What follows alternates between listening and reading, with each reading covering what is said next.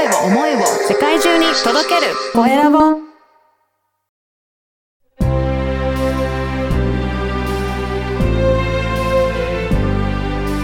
経営者の志。こんにちは、コエラボの岡田です。今回は、障害福祉とサボテン専門店を経営されていらっしゃる大山琴子さんにお話を伺いたいと思います。大山さん、よろしくお願いします。よろしくお願いします。まずは自己紹介からお願いいたします。はい、えーネイルサロン2店舗とサボテン専門店就労継続支援 B 型事業所を経営している、えー株式会社フーパーデューパーの代表取締役大山琴子です。よろしくお願いします。よろしくお願いします。本当になんか今お伺いしても、いろいろな事業を展開されていらっしゃるんですね。はい、そうですね。最初はどういったところから事業は始められたんでしょうか？最初は、あの、ネイルサロン1店舗から始まったんですけども、はい。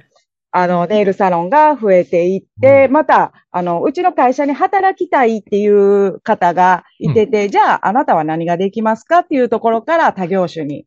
あの、入った感じにはなりますね。そうなんですね。ねはい。面白いのが、サボテンの専門店も運営されてらっしゃるんですね。はい。これこちらはどうしてサボテン専門店やろうと思った？なんかきっかけとかあるんですか？きっかけは、あの、まあ、障害者の、うんあの、お仕事をしたかったんですけど、はい就労継続支援 B 型事業所を開設するときに、うんあの、ちょっと物件が広かったので、うんあの、その前の部分を店舗にしようということで、えー私の趣味のサボテンのお店を作ることになりました。ええ趣味でじゃあ今までもサボテン育育てていらっしゃったんですか？そうですね。はい。趣味はもうサボテンぐらいしかなかったですね。あ、そうなんですね。はい。さ、サボテンのいいところでどういったところだったんですかね？そうですね。やっぱり丈夫なところうんと、うん。あの、どんどん子供を吹いて増えていくところっていうなのが魅力なのかなと思うんですけど、はい。私がメンタル弱くて、あの、観葉植物を育てるとメンタル鍛えられるっていうことで、あの、いろいろ育ててみたんですけど、毎回毎回からして、やっぱり自分は育てられないんや、これぐらいもできないんやって凹んでいってたんですけど、はい。ある日、あの、サボテンを友達からプレゼントされて、そのサボテンだけが、あの、ズボラな私でも育てれることができたんですね。うんで、そこでどんどんどんどん子供を作って、あの、うん家中サボテンだらけになったところで、私も自信ができてはい、あの、ポジティブに、すごく自分が変わったきっかけになれたのはサボテンのおかげなので、うん。あの、店名も最終的にサボテンってなってますね。ええやっぱりこうやって植物育てるのって、やっぱりメンタルの心の面にもすごくいい影響を与えるんですね。そうですね。やっぱり落ち着きますね。うん。はい。ええで、そこと一緒にしてるのが、就労支援の授業も、はい一緒にそこでじゃあ、同じ場所でややられてるってことですか？そうですね。前がお店で、後ろが作業場になってます。ええそこではどういった感じで作業をさ、どんな方が作業されてらっしゃるんでしょうかね？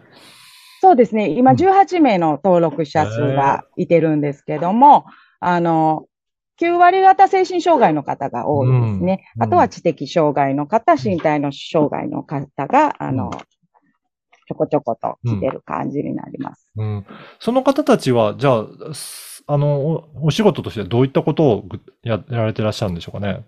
あの、サボテンは、あの、まあ、農家さんから仕入れてきて、うん、うんあの、農家の土で仕入れてるので、はい。あの、室内で買うには土が全然違うんですね。うんはい。それを、あの、おしゃれな鉢とコーディネートして、あのね、室内に適した土に入れ替えてもらうっていう作業を主にやってもらっています。いやそういったところで本当に、えー一般の方もこういった室内で育てられるように、そういった作業をしながら、じゃあ結構土いじりをしながら、そういったところもやって、えーはい。作っていらっしゃるっていうことなんですかね。そうですね。土の配合とかもしてもらってますね。そうなんですね。はいやっぱ。りそういったことでできるところから、えー作業していきながら、さあの、商品を作っていくっていうところをやっていらっしゃるんですね。そうですね。うーんこういったなんか就労支援のなんか事業もやってみたいと思われた何かきっかけとかあるんですか？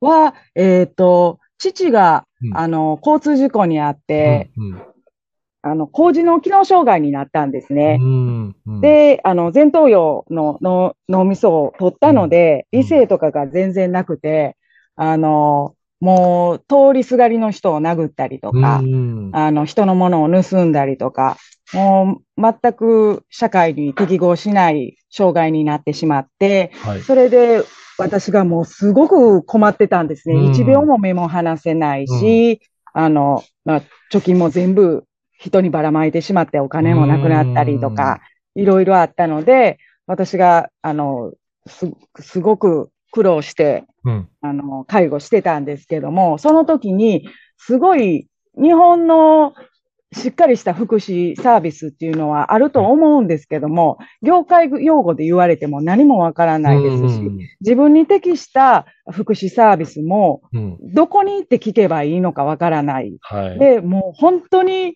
あの、困って、うん。で、もう最後は、あの、警察に電話して、うんもううちの父をどうにかしてくださいってなって、うん強制入院させて、やっとちょっと人間らしい生活は私もできるようにはなったんですけども、うん。そういった、あの、障害福祉サービスとかが本当に、あの、助けを求めてる人に行ってないなっていうことを思って、はい。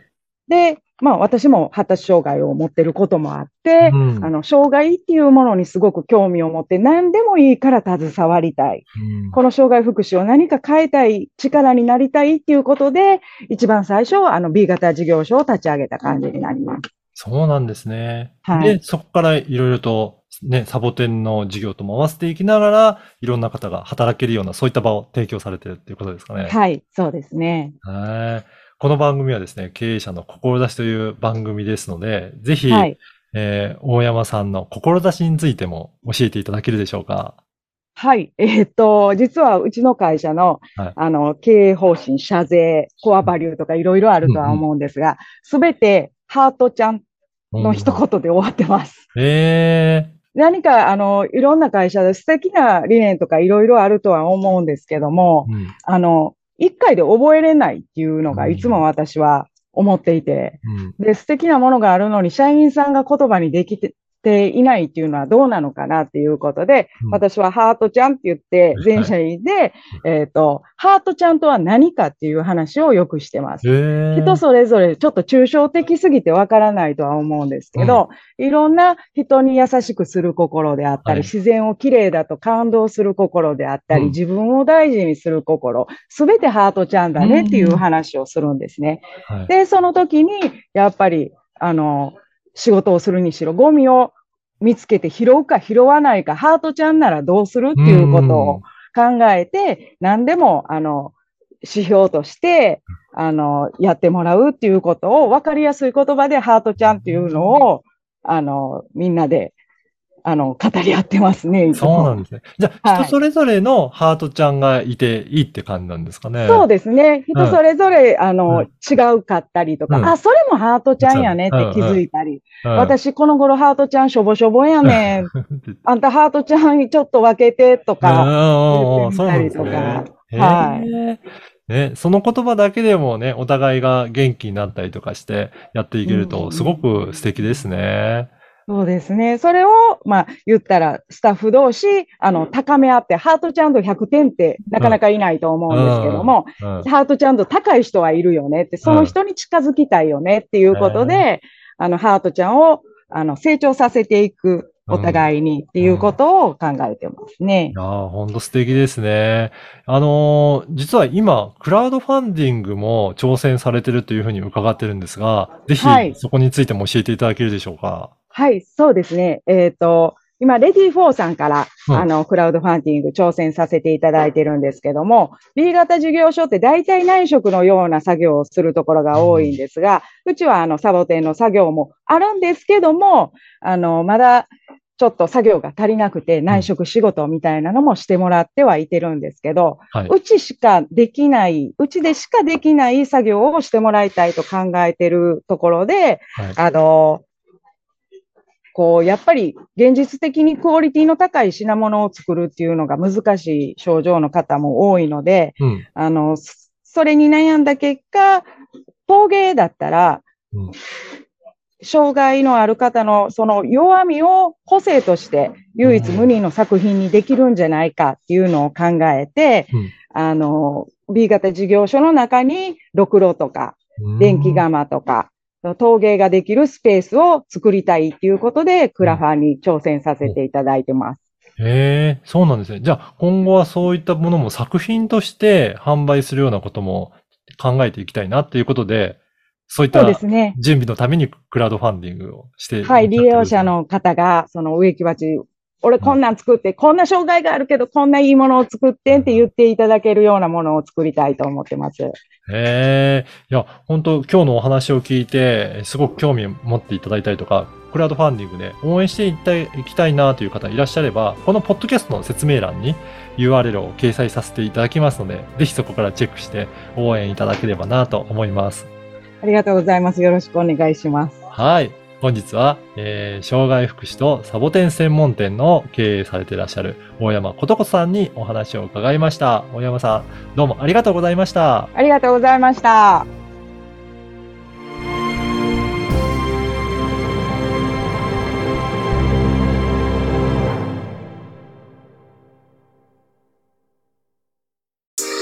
声を思いを世界中に届けるコエラボ